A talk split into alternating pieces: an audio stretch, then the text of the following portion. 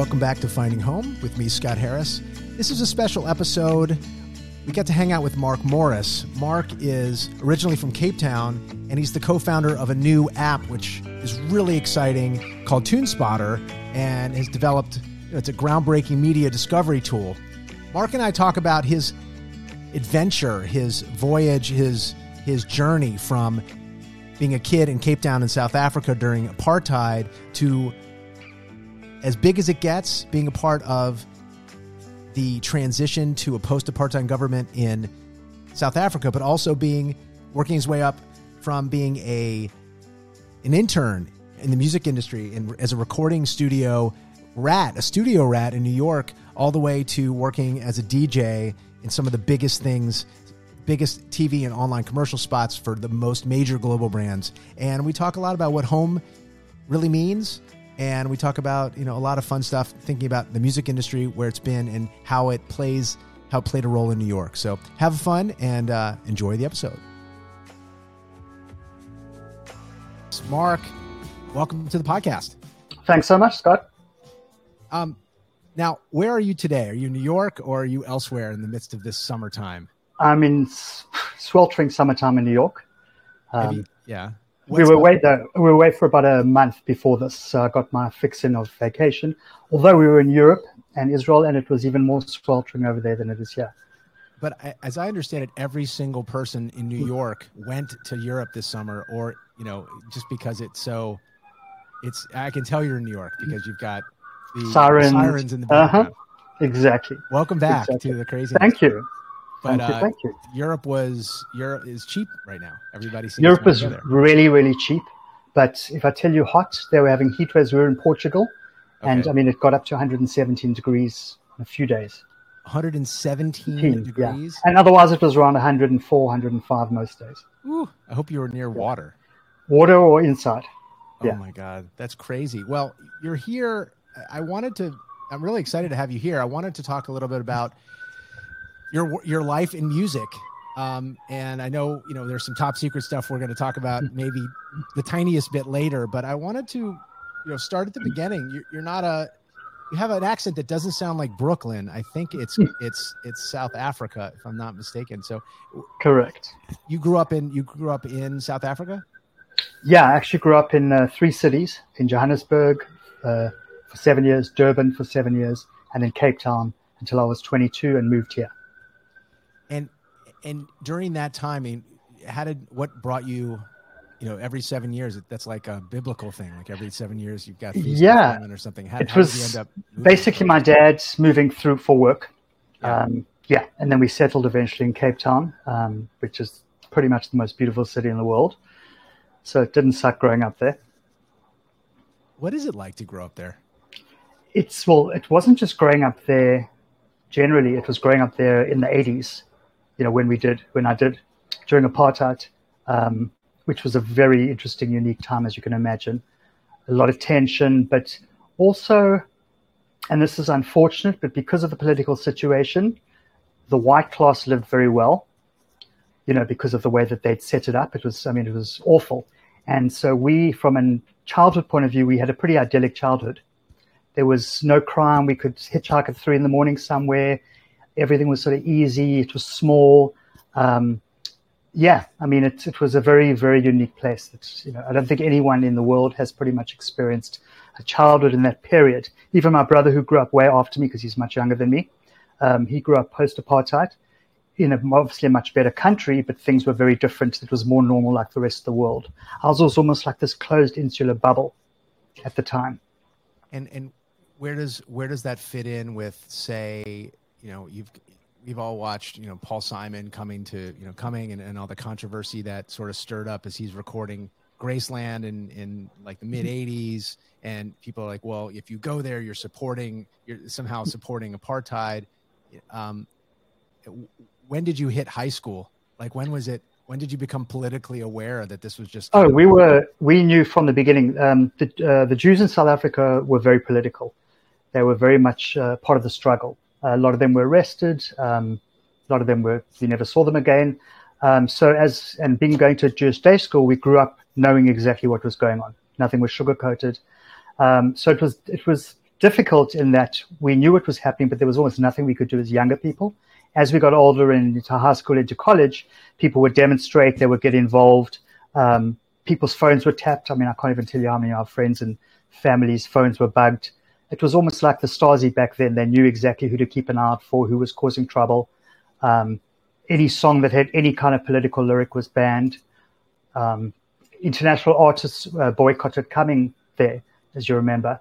Um, a lot of the companies pulled out, Marlboro, Shell, um, Apple, in fact, pulled out.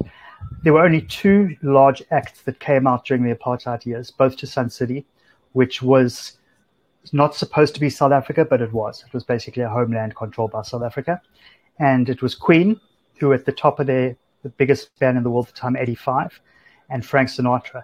And both of them said, censor us. Good luck. We're going to South Africa to play for our fans. And there was obviously no one could do anything because they were both so huge, but those were the only two that got through uh, in that period.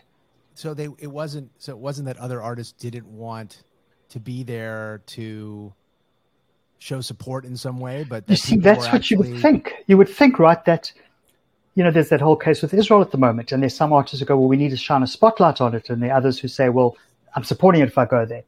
And generally, the rest of the world says, don't go there because we're all going to look like you look at you like you're supporting it. Um, and those two bands, as I said, uh, them and Frank were like, we're going. We've got our own reasons. We don't support it, but we're going. Um, and then Paul Simon was different because he was coming out and working with people. I've been very lucky over my career that I've worked with this whole band that was there and recorded it. And so I've talked pretty in depth with them. Um, and they didn't see it the way that the press saw it. They saw it as he's coming to basically bring our music to the world. He wasn't appropriating it. He was bringing us with him. They played on tours, you know, the entire Graceland tours. And since then, um, it was a massive album. It did shine a spotlight on South Africa. Um, so yeah, I know there's factions that see it like that, but from within and from the music industry, industry side, it was never looked at like that fun enough. Now, when did you first start getting into music? Because I mean, we're going to talk a lot about music, but when um, did you start? So my mom was always very into music when I was growing up. There was always music in the house. She was friendly with DJs. She always had, you know, the, the newest, latest stuff uh, being played. Um, they were big radio listeners, as I'm sure everyone was around the world. We didn't have television in South Africa until 1977. Wait, so wait, when you say your mom was friends with DJs, you mean like radio DJs? Um, like, no, even like club DJs. Club DJs, okay. Yeah, so she would always get these like I mean, I'm just thinking about it now, which I haven't for years, and I've probably got some of the tapes because I keep all my tapes from like the 70s from clubs uh, that the DJs would make for her of like a night out, and then we'd listen to that. And uh, yeah, so I was really into really into music from a very very early age. Um, although it was more in my head as opposed to you know I was young still anyway. So up until about 10, I was always a big car guy. Like cars were my life, all over my walls. Everything was cars, cars. And I was sick one day and I was 10. And I asked my mom, she was like, oh, I'll bring you some car magazines. And I said, yeah, but can you also bring me one called, um, I would say top 40. I can't remember the exact name. She's like, okay. And she came back and she's like, are you sure this is, this is a music magazine? Is this what you wanted? And it was literally that week that I decided after listening to the radio, I was the guy who made all the lists, who was number one, how long someone be. I had books full of it. I mean, I was just couldn't consume enough of it. But you, it was all through radio back then. You were so you were uh, now. Were you getting? Because I, I, my my current knowledge base of what was happening in, in South African music was is is only either from a Paul Simon documentary and right. this Sugar Man documentary. Rodriguez. Where, you know, where there was some yeah. conversation around like what actually made its way mm-hmm. into you know onto radio and and and kind of underground and whatever. I mean were you getting what percentage of like the, the so we were were you getting? So south africa back then interestingly enough uh, the south african music 60s and 70s was actually much bigger internationally than it was after that. It was just the, the world was like that at the time. There were songs that were huge in south africa that we had no idea if they're american british south african. It was all one. Um, we did have everything from the uk everything from from the us and I've always said growing up there was very unique because you had them all coming in from all over. So you could pick and choose. So our charts looked like a, you know, mishmash of the entire world's charts, which is really what's happening now with Spotify. But in the last 20, 30, 40 years in the US or the UK, that's very, very, been very US centric and UK centric. You know, their charts never really crossed over every once in a while. We had it all. So we would pick and choose from the best. We, our knowledge base was actually probably bigger than most other places because of that. Um, so yeah, we nothing was kept out of off the airwaves. Okay, so so ten years old, and your your your mom's kind of even more in the know than you are, at least at ten. And Yeah. then you start just writing down. You just want to know who are these bands. You start I mean, like, are you researching them? Well, as much as you back then, it was you couldn't, re- you know. I was just listening, so it was radio DJs telling you. It was the back liner notes of albums, who did what. Um, I was always that guy who knew all the, the musicians and that. Um, just, just taking in as much as possible. I mean, I used to go to bed with headphones on, playing either the radio or my favorite albums on repeat the entire night for about 20. In fact, I did it right up until I was 22 and came to live here. I, the the one mistake that you made that, that I made as a kid, they had that cassette deck that you could just keep playing it on repeat, right? Like Yep. you kept rotating around. And I went to a cousin's and they were playing Pink Floyd's The Wall. And then there's this moment where there's this loud, super loud screaming. So every you know hour and a half or so, you'd wake up like to some Right. screaming and go, oh, and then it, you'd fall back asleep. But you know Exactly. These days, you could program it and remove that track, right? And, and were you also playing uh, playing music at the same time? not not at that point. Uh, at that point, I was. Um, what I did do when I was because I was 14 when I moved to the next city. When I was about 12, I started dabbling in DJing, um, and it was literally an old turntable, uh, another old turntable I found, um, an old cassette player, old speakers. I'd wire everything together, and um, take them to someone's place, you know, more like friends stuff, or if it's someone's sister's, little sister's party. Um, before I then moved to Cape Town, which is when I got more, bit more into it. But I was always that guy who made the mixtapes and brought the music to the party and didn't let anyone else put their stuff on. And yeah, I was sort of that guy. In fact, my nickname in Cape Town became DJ, just because I was the DJ. and, and now and so when did it become a, a bit more Um, uh, when did it did what was the shift like when did it go from you know the kids parties and like being the guy with the taste to you know something Well, more, proper DJing, I mean, proper, proper DJing, I only really started when I came to live here. You know, like anything outside of friends' parties and that kind of thing. Yeah. Uh, that was when I was 22. And I'd say when I was about 24, I bought a proper big Pioneer DJ setup. And that was when I started properly DJing here. and and in the interim so you, you're at you're, you're going to college in where did you in south africa So I went, um, I finished school in high school in Cape Town. I went to study for a year in Israel at the uh, Hebrew University in Jerusalem. Mhm. Uh, I did a year there. I did a year in Cape Town, uh, which was sort of my second year. Um, and at that point, South Africa's four years. And at that point, I was like, I need to go to New York. I'd been to New York at the end of matric. I'd fallen in love with it. I was like, this is the place for me. I can't stay anywhere else. Um, I had a nice job uh, in clothing. I actually brought the Ninja Turtle uh, franchise to South Africa, um, you know, in all the licensing stuff. So the guy that I worked for was like, listen, stay. I know you want to go to New York, but I think we could make this a lucrative thing. Anyway, I was like, that's great, but I need to go. I need to go. I need to do music. I was too, it was too small back then. Cape Town, even South Africa become very small. I mean, even though it is small.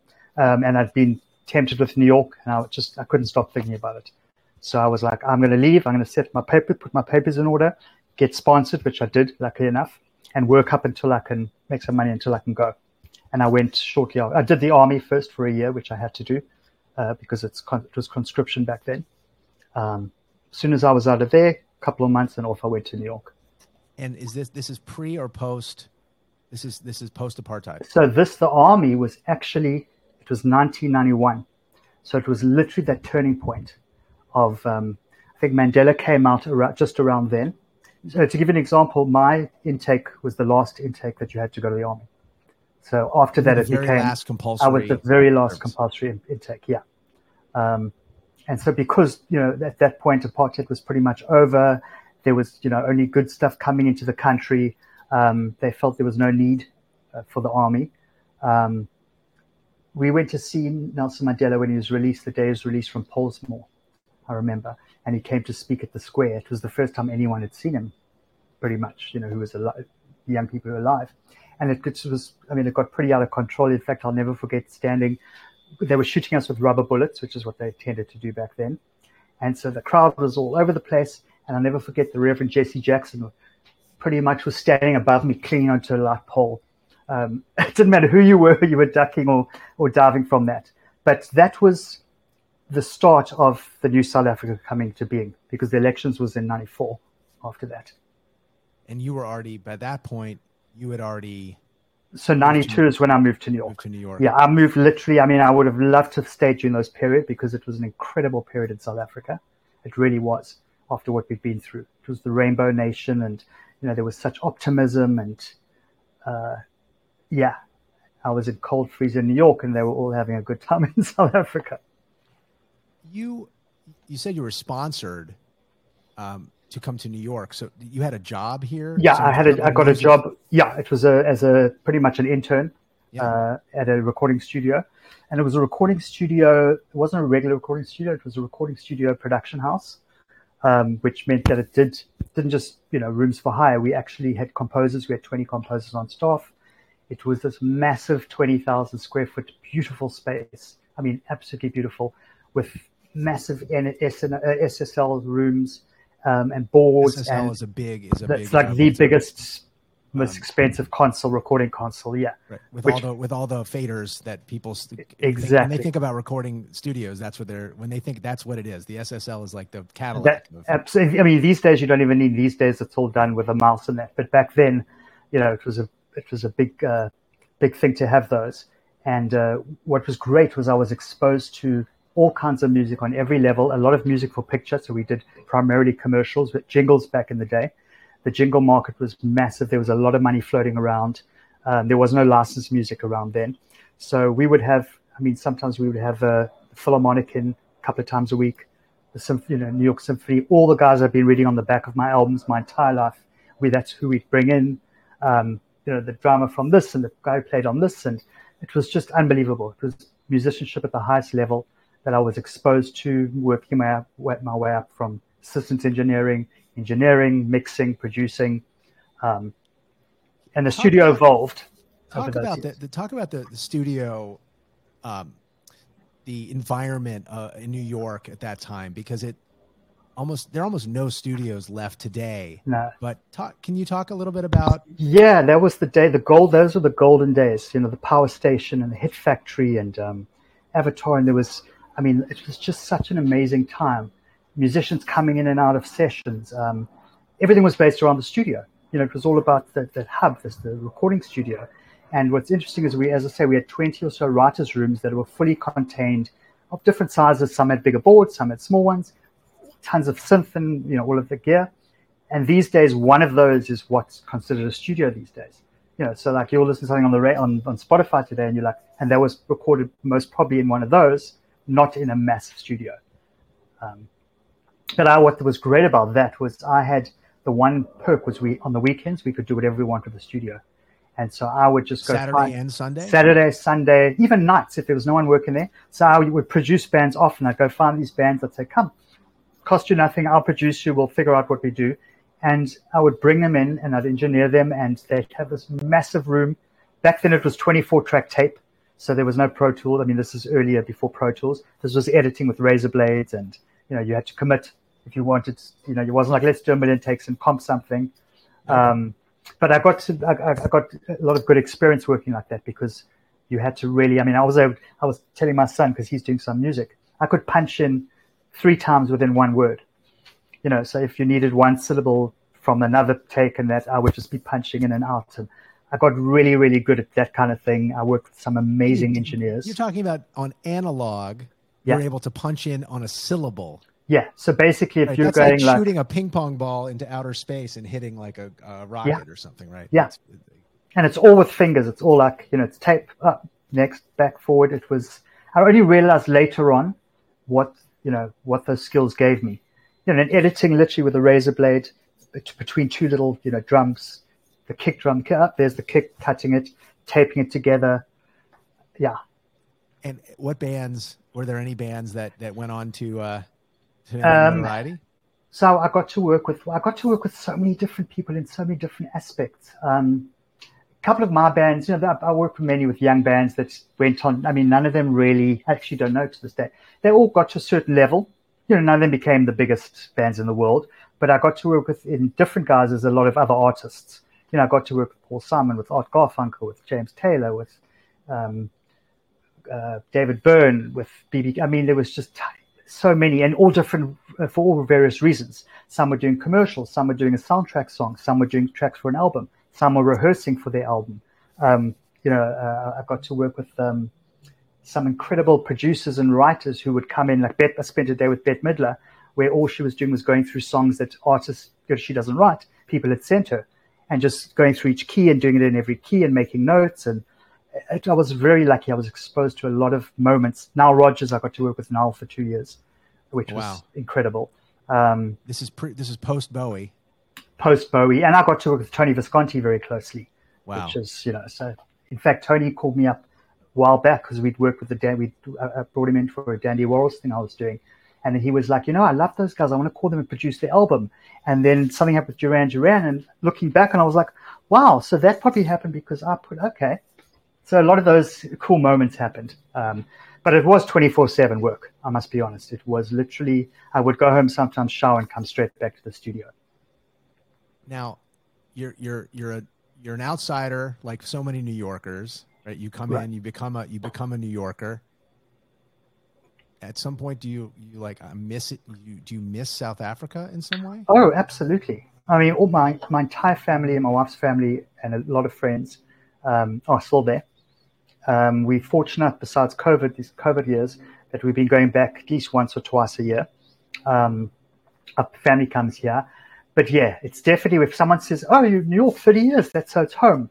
And i'm like well it is home absolutely but so is cape town New York's a more familiar home because I haven't lived in Cape Town for 30 years, even though I'll be going back. Um, but I definitely consider them both home, which is interesting. And, and I can't even wait one more. I would maybe even wait South Africa more because I'm from there. I, I don't know. It's a tough one to answer. Well, right. So at some point, you you get you've you've got your chops here. You know, you're doing. Uh, you know you're not working 40 hours a week you're working 80 or you're working mm-hmm. 120 hours a week or whatever you know light burn the candle at both ends and at some point you have the chance to go back to south africa. Yeah, yeah that was really special. and um, that was great because i'd never worked there in the industry. Yeah. and especially that things were changing and this was becoming the most incredibly vibrant you know country and with the music the music was taking off. And the, I was I was actually jealous that I wasn't there at that period you know, I was like, oh, that's the one thing I would have loved to have done. And I was there in 94. Um, I was still actually pretty much an intern slash assistant engineer, like very low on the totem pole at the studio. And I went back for three week holiday to see my family. And um, my cousin, who's a New Yorker, was actually out there at the time. And they were crafting the new constitution because South Africa obviously needed a completely new constitution. And I went to visit him at Parliament. He was one of the Americans who came out to help them. And uh, as he was leave, as I was leaving, I heard him someone say, "Oh, we must talk about that song." And obviously, my ears picked up. I said, "What song?" And he's like, "Oh, wow! You know what? We're looking for a song, like a bespoke new song, like a We Are the World, but for the Constitution. And if you want to have a go." So I said, "Of course I do." So I, I quickly went home and I called a friend of mine who lives there, who's a really established songwriter producer. And I called him and I said, "This is what's on the table if you want to get involved." He said, absolutely. So we spent a week or two recording. Like he composed it. He was the composer. Uh, I executive produced it and produced it with him. And we got this, this basic rough demo done. And so we submitted demo, it. Sorry, this is a demo for not a not a um, an anthem, but like a celebratory, like a We Are the World. If if a country put out a We Are the World, yeah, you know, like we're support like just a celebration of this the birth of this this new this new uh, diverse and and and uh, you know all of this possibility on the table now. Right. So like that's what we're talking about. Okay. and a new constitution which you know think about it how often do countries get to from scratch right. have a new constitution? Uh, where, where everyone where everyone gets involved and gives you know like it's it's not just from people then it's like what do we need to put in right now? So it was it was very cool but the okay. thing was that he said okay here's the the good news is it's down down to two of you. You it's you know down to yourself and the guy, funny enough, who I used to was like an MTV DJ equivalent, who was someone I grew up watching on television and then was a producer. I was competing against him. And, uh, and there was no guarantee, but he did say, but you have to be here for the next three months. It's going to take three months for them to decide. And I was like, oh, no, how am I going to pull that one off? Anyway, I called my studio, my tail between my legs, and I said, I've got this incredible opportunity. I, I really, I have to. Anyway, they weren't happy, but they said, cool. Uh-huh. So I ended up staying for three months every day waiting for that phone call. Just uh, so, what were you doing during this three months? You had to. Oh, I actually, I actually started DJing. I brought my DJ gear out there, so I actually started DJing like pretty regularly over there. My wife, uh, Bev, actually went back to her old job, which was at a design studio and advertising. So she went there. I was DJing. Um, you know, we were having fun. It was Cape Town back then. Um, yeah, and because I was probably not making much money as it was in New York at the time because of my position, I probably covered. It was cheaper in South Africa anyway, and my DJing probably just you know made it equal. Um, and then I got a got a call. Yeah, I'd say so I'd say I got a call two and a half months later because I stayed there for another two weeks after, and to say they picked it, and now we've got to go record it. So I mean, so they chose over the your moon, song. They chose your song. They chose ours as the official song. It okay. was called "One Law for One Nation." And um, flew to Johannesburg to a top studio over there. Um, recorded, you know, brought musicians in, brought singers in. Uh, we had a male and a female vocal. It was like a, a you know co-lead vocal, and then of these famous people. Uh, she was pretty famous in South Africa. He was an up and coming famous guy. Yeah, um, yeah, she was actually very famous back then. And then the day of the Constitution, the actual big big day of it all, um, we went to the to Parliament there's an incredible picture. So the guy who was who was running the whole the, the song and who was to chose everything is now the current president, Cyril Ramaphosa. Wait, wait, um, hang on, hang on, hang on. The guy who chose the song, who made the decision, the yeah, he was. The, it was his project. I see. So uh, he's now and, the president of South yeah, Africa. South Africa. Yeah, Cyril Ramaphosa. At the time, so at the time, it was. Um, let's just think back then. It was Nelson Mandela. Right. was the president. After that became Thabo Mbeki, who was there as well. I'm just thinking there's a photograph on the stairs. There was the previous president, F.W. de Klerk, who, who was coming right. out of apartheid. Right. And there was um, Cyril Ramaphosa. And there's a the photo that we have is all of them one next to each other. Um, and so he was the one at the time who greenlit it all and got involved in it. There's actually a documentary that I'm in about him at the time. But we were invited that day to bring the band and to perform it. So my parents and everyone were watching behind the rope. We were like VIPs at the front there. Um, we performed it live. It was shown live on television around the world. And then right after that, uh, they played it on every radio station in Africa at the same time. And then I, this, my phone started ringing. I was doing interviews like either on the phone or going to the studio. So for that, and then that night, I was invited to Nelson Mandela's house for a dinner to then play the track again. We, you know, he brought the band over so we brought the band, we performed it, we met him, and then I DJed the party afterwards. So that 24 hour period was the most surreal time of my entire life. For that moment, I felt on top of the world like a king. Until two weeks later, I got back to New York, or a week later, and I'm like, guys, this is what happened. Great. Can you go wrap the cords over there and just move the drums? We've got a session at two. Humble. Yeah. Uh, uh the time oh, yes. to, uh, back to humility. Yeah. So it was, I must say, that was just, and I, I was so happy that I got to be involved in something that was so, you know, powerful that I, I never felt afterwards, oh, I should be there doing something African or, yeah. And so you bring that, you know, you're capable of doing something absolutely incredible. I mean, you've, you've, it, well, you know what it is? To, yeah, it's the, exactly. I mean, there was, uh, when I say lit, no one cared, I mean, literally no one cared.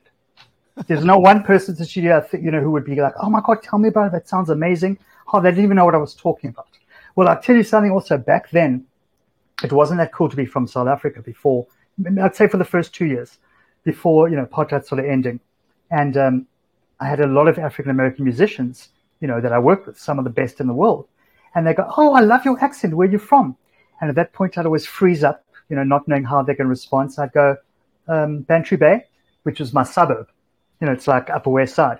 And they go, oh, where's Bantry Bay? And I said, it's like off the coast of Africa. I kept it very, very vague. And I would laugh about it afterwards with them.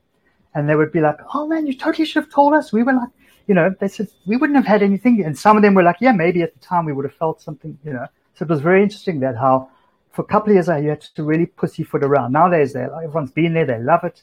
Back then, it was looked at very differently. because you, you sort of got blamed. You might have gotten what South African? Yeah, for yeah. You're, that's it. You're like you were complicit somehow, even though yeah, right. And so you come back. You've been DJing in, in, in Cape Town. You've yeah, the DJing Cape Town was oh yeah yeah sorry DJing when I was there. So, yeah. you, so you were there, and then you're you bring that. Are you, are you now DJing in New York as well? Like you're, yeah. So no, then I started at night or DJ. Yeah, oh, I was literally doing everything. I mean, I would say for many many years, I DJed three times a week for ten years had three uh, residencies three times a week, besides parties that we would throw on weekends or one-offs or celebrity parties. So often I would be morning straight to DJ and back home at two, three in the morning, back again at eight. I mean, I've, I've been known to be not much of a sleeper, you know, usually three, four hours a night sometimes. So it was just, you know, it was just the grind. I mean, it wasn't really, as, as I said, the DJing I've always loved, and it was, you know, pretty lucrative, and it's, um, but yeah, it was a very specific kind of lifestyle for a while. And and then the the digital age sort of creeps in, and all of a sudden you go from huge SSL, you know, mm-hmm. recording uh, consoles to digital, and yeah. then you sort of track the entire, you know, the the recording industry in New York to eh, you're doing commercials. At this point you you you get into more commercial work. Is that kind of so yeah. so well i was always the studio was always very see then the budgets were huge. I mean huge they could afford, you know, we had BB King, we had big artists singing them, we had amazing writers writing them. I mean, most of the, I was there, I would say, for the 90s, for most of the jingles that you remember, the, the really catchy ones for the huge brands, were recorded in our studio or written in our studio. Um, I mean, just incredible. Was exposed. There was a 10 year period of that amazing studio musicians and jingle writers, but that died towards the end of the 90s with the advent of um, Pro Tools and smaller systems where you don't need as much big. You, the uh, composers using synths rather than orchestras, and so budgets because of that would come down. And it sort of was the you know, the tail wagging the dog where they the budgets came way way down. You weren't getting all those people in. You didn't need studios like you used to. Uh, the industry was changing, um, and at that point, I was getting a bit. I, you know, I'd done my thing there. I was very into songs, so I was always into you know like in fact a couple of times when they were like, oh, we need this composer I'd throw a song in there and go, what about the song? It's already done.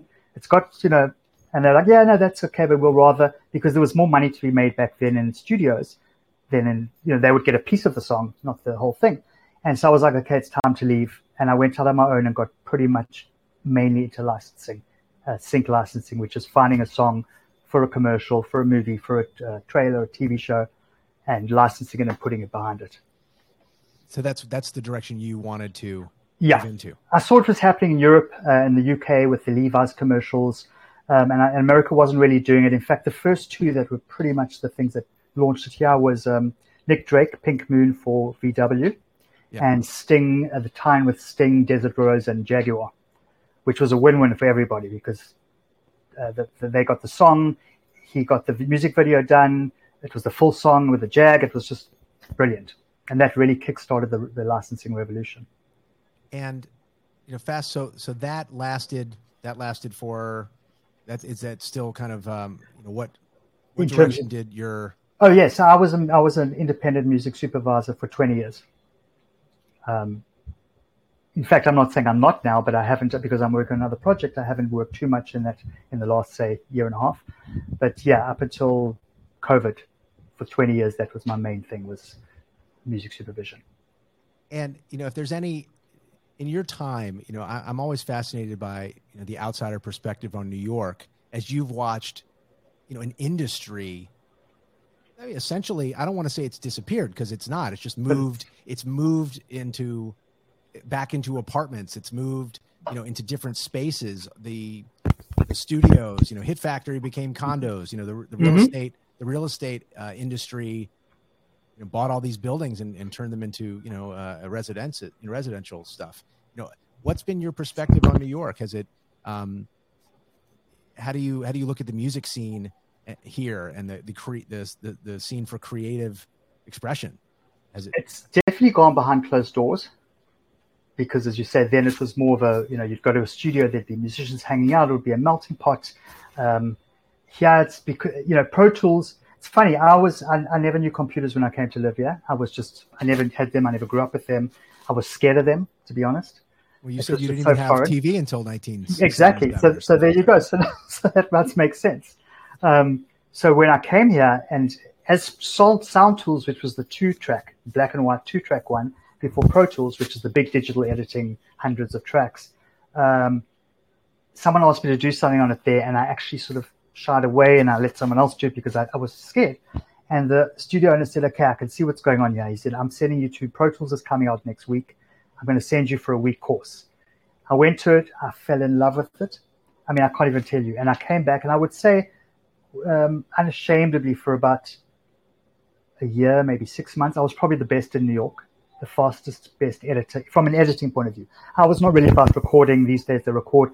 I was just about give me anything to cut up, move around, paste, uh, make anything out of. I was the guy, um, and I I loved Pro Tools, and I did it up right up until a few years ago. Um, and it became very expensive. And I think they, you know, I didn't have it anymore. And now I looked into, it, I'm like, oh wow, back then it was free. I could plug a little dongle. Now it's a whole big thing. Try to find ones online. They're not the same. But uh, that was my world: was editing and mixing digitally. And and now you're you've got t- can, what can you tell us about you've got this this top secret project Yeah, Um, so I can tell you, I can tell you the name. Uh, it's called Tunespotter. Um, it's basically in and around the world of music and picture. Uh, we're doing something that's never really been done before. Um, it's discovery. It's it's it's it's very cool content, um, and we should hopefully be coming to market within the next six months or so. We're very far along. We're testing beta testing at the moment, but it basically brings together my last 20 or 30 years of New York of everything music and everything video. Um, I'm a huge movie buff. Um, this ties it all into one one thing. right you're you're if you know you're what i'm what i'm hearing is like you know you you people you're like back to being a 10 year old kid Exactly. You know you're providing that kind of um i mean i've always found i'm not the person that has I, i've leaned heavily on on platforms to kind of discover music Mhm. where you know i'm not i don't know i'm not going into a club necessarily to learn about the band like i might hear it on the radio or maybe somebody tells me but largely it was you know some platform needed to help the serendipity of radio whatever it Mhm. you fall in love in some way so you know i think most people do need a little bit of a hold a holding a hand holding to, to learn about things and it is a an overwhelming it's an overwhelming world uh, of spotify or um, wherever people listen to music you know the, the pandora I, well you pick one song you like and then you sort of let them create a Mhm. radio station that's a wonderful thing you're like what is that you know Right. but you, you're it's all about the strength of the algorithm at some point. point and so Yeah.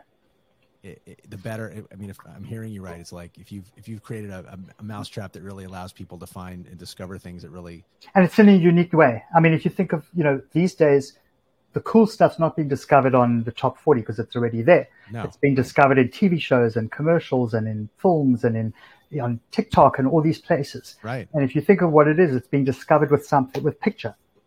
You know, it's not being discovered as a as a standalone. I mean, it's also being discovered that way other places. But there's a huge uh, look at Shazam. You just hold your phone up because you want to know what you know. I What is mean, that what is that Right. Exactly. And then all of a sudden you'll see that song.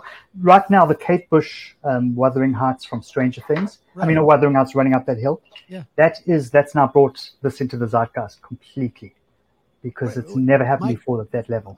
my kids well playing the, the music i've always felt like music is almost out of time right Mhm. like when you listen to a song you're having a converse you're some part of you not like your you know your day-to-day person like this other part of you is having a conversation with the person who wrote that song right it's like Right. you're not having it's out of time Mhm. so when my kids are discovering like "Take on Me" from 1980, whatever, or Kate Bush, or some song that was like it's not popular today, and then Right. it becomes a Massive. thing again. Yeah. And my, you know, so all of a sudden you're having a conversation with your kids about music that they don't even think of it as popular today. Or yesterday. They don't Or, care when it when it was recorded. Oh, that's old.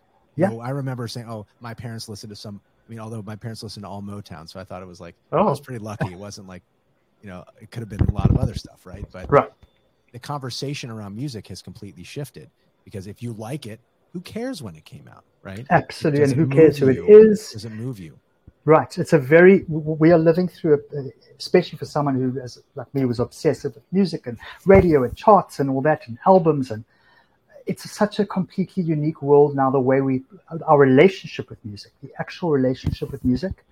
Um, you know, I've got my sons who was obsessed, all just underground hip hop, underground, underground. I was like, come expand your mind. And all of a sudden, without me doing anything, he's starting to, and he starts getting into songs and cool stuff. And then he's got a playlist that like I would have made you know, hearing each song, and it's not about what everyone else is listening to, and it's not about what's cool. It's just what do I like, putting it all together, and they're all living next to each other. You know, whereas in old age, you're like those two can't be on the same album and together on the same mix. It doesn't make sense.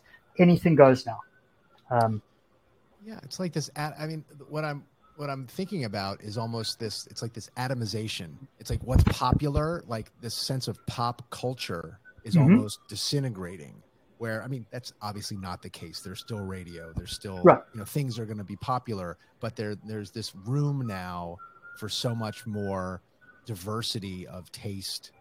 Um, and you know, on some level, you know, people there's not going to be maybe there'll be people you know more people will be popular you know Mhm. there will the, the the pyramid so to speak may be less steep or something you know what i'm saying where like there'd be a, a broader base of like maybe slightly less successful people but you've got to if, if you have 10,000 or 20,000 people who really like what you do you know Yeah. that that means something these days I mean, there's a band that I follow um, that I discovered only probably about a year ago, and they're still very small. But if you, you know, people I've talked to, they're, oh, I know them, but their fans are fervent. So they'll anywhere they'll go in America, whether it's 300 people or 1,000 people, their fans will be singing along like you have no idea to every single word. They stay at fans' homes. They do shows at their homes. They, and so they don't need to be much bigger for their own good. They prefer being like this and having rabid fans you know, and they've got their own thing happening, and there are a lot of bands like that. And they can sell their merchandise directly to fans, bypass labels, which is the thing that's happening now. Is you know this everything's going to be direct. So, you know, your concert tickets, your CDs, your whatever you're selling is going to be sold between you and the fan. well there's there's still then you know Oh, I mean, of course there'll still be other, but this is what's happening in a really large way now. Right. There's still Madison Square Garden, right? Like, Yeah. Uh, Yeah, of I was- course. I was listening. I was, you know, you've got bands like, uh, um, like Pearl Jam, right? Or, or we were talking about Prince for a while. Prince wasn't doing. He, he, he didn't have a name, right? He couldn't use his own name. Right. He was he was doing these concerts in these roundabout, random venues, like in, you know, like a rundown, you know, theater in in in suburban New Jersey, and he would tell mm-hmm. people like the day before, and of course, like it would sell out anyway. But Right. it was it was like painful for the for the the audience because sometimes the sound it was just a terrible sounding hmm. place to go and see a band because they were shut out of good venues so to speak Right. there was this like they were blackballed from certain venues and I, I wonder you know i wonder how much of that you know continues where people have a lock and the only way you're getting into this venue is through a certain concert promoter or Yeah, I think a lot of that. Yeah, i'm absolutely. On the concert promotion side, it's its own world. That. So so when it's so when you when you when TuneSpotter becomes you know uh, a public, we're we're probably gonna you know put this out so we can do it both all together. We want to be able to blow you know blow that up Right. and, and and spread the word. But um, it's awesome talking to you. I really thanks Oh, for you too. time. Absolutely. And, uh, good being with you and and uh, and good luck. That was my conversation with Marc Morris. I hope you had a lot of fun listening to it. If you like what you hear, push the subscribe button wherever you're listening to this podcast. This is Finding Home with Scott Harris. Spread the word. Finding Home is produced by Andrea Pollock, and check it out.